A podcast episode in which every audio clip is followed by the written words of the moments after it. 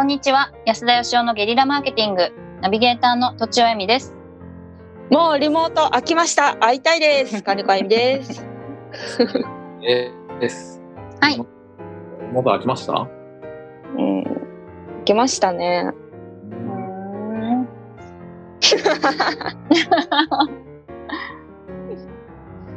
まあ僕は普通にあのやってますけど、相手が嫌だって言わなければ、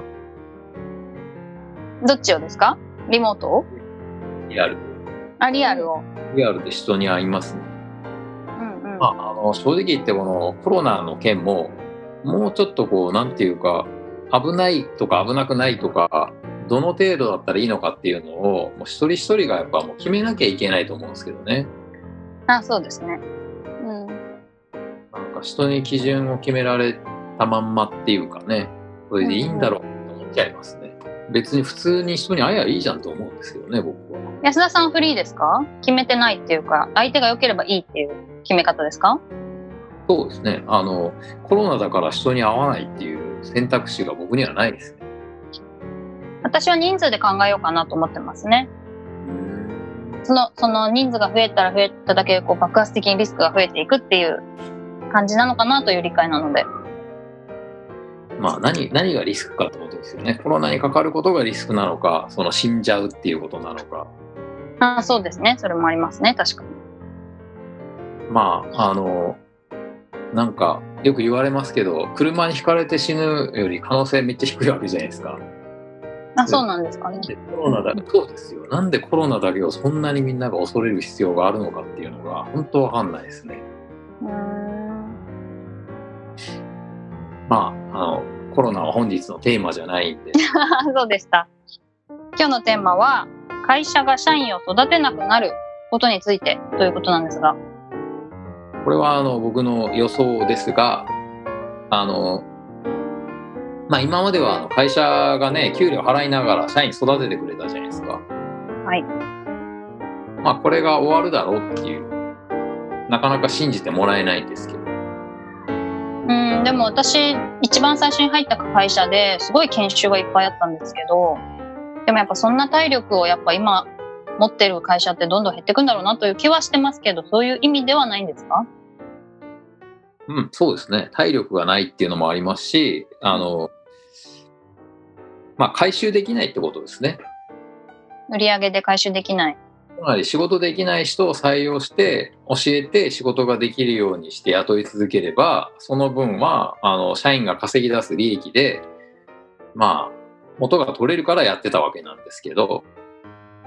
まあ教えたことを教えた通りやることによる利益っていうのがどんどん減ってきてるんでで社員もせっかく教えてもすぐ辞めちゃったりもするんで だからまあ企業としては回収できないから教えなくなるということなんですけども僕があの怖いなと思ってんのはですねそのそしたら新卒とか仕事をやったことない人は誰が教えんだとこの社会どうなってしまうんだみたいな意見がすごい多いんですよ。なるほど。うん、そっちの方がなんかすごいうん怖いというか違和感がありますね。うーん。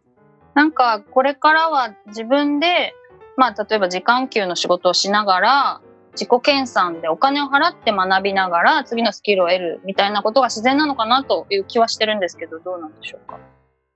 まあその通りだと思いますし、あの、うんうん。これからっていうか基本的に、まあ日本以外の国ではそれが当たり前っていうかですね、会社が給料を払ってなおかつ教えてくれるなんていうことは、なかなかやっぱないわけで、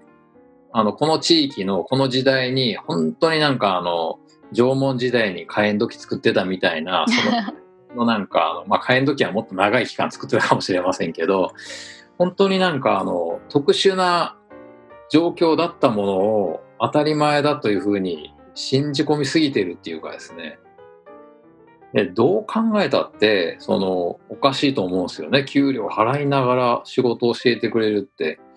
変だよなって僕は思うんですけど、変だと思わなくなってることが、なんか恐ろしいなって思います。基本でも自分の経験したことと、ことしかなんか信じられないものなんだろうなという気はしてるんですけど、人間というものは。人生で経験したことってことですか？そうです。だから自分が経験したことが当たり前になっちゃうし、経験してないことはなんか本当じゃないみたいな感じがしてしまうってことですね。うんうんよくあの、愚者は経験に学ぶなんて言われますけど、あまさにそういう感じかもしれないですね。はい。うん。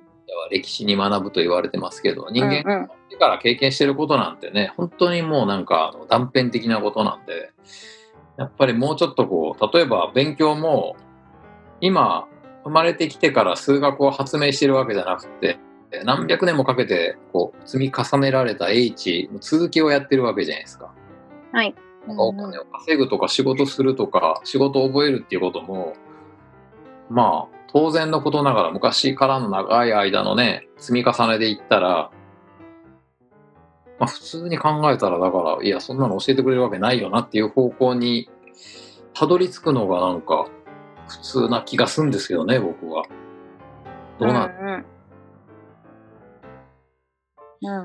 じゃあ誰が教えんだっていう意見が出てくること自体がとっても不思議なんですよね。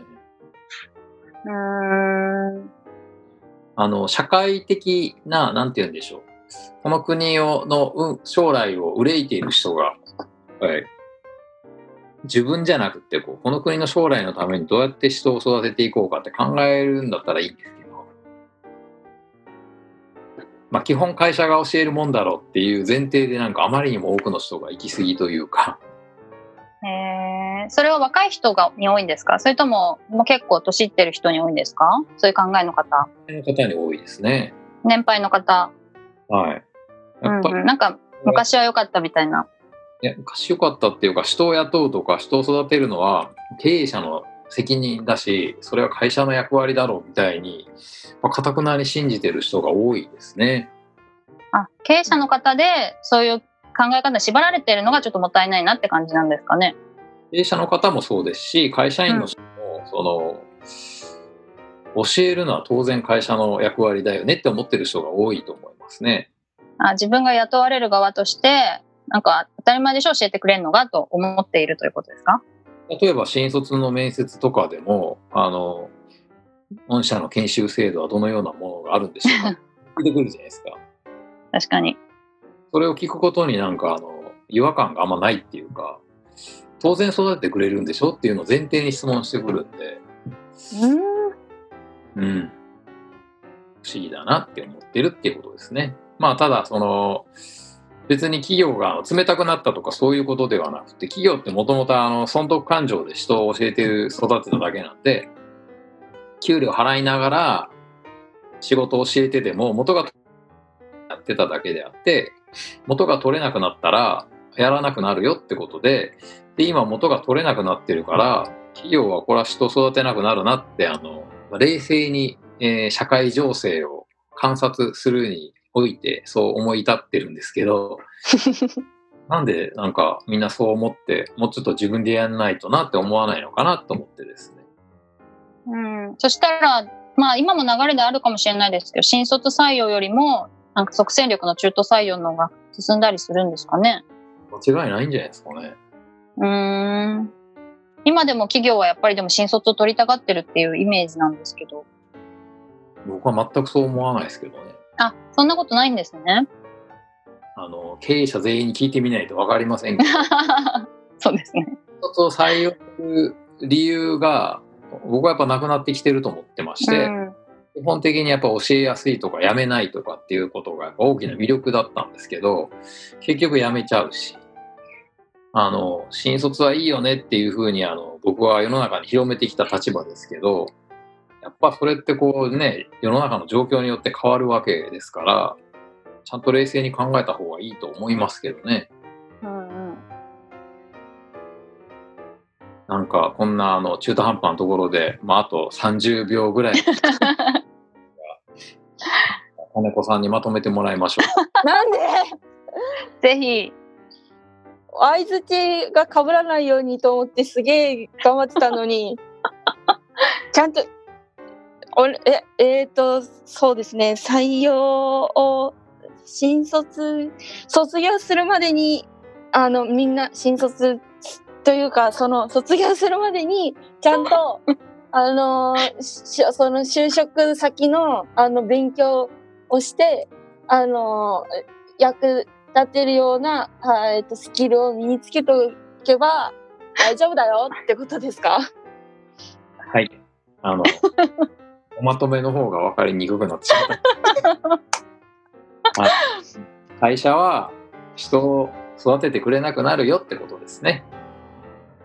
そのメリットがなくなったってことですね。はい。わを育てる時代は終わったということで、はい。ということで。以上です。ありがとうございました。ありがとうございました。した。本日も番組をお聞きいただきありがとうございました私たち3人でギブの実験室というオンラインサロンを始めることにしました。キャンプファイヤーファンクラブというサービスで募集をしていますので参加したい方はキャンプファイヤーで検索するか境目研究家安田義雄のホームページ安田義雄 .com からお申し込みください。来週もお楽しみに。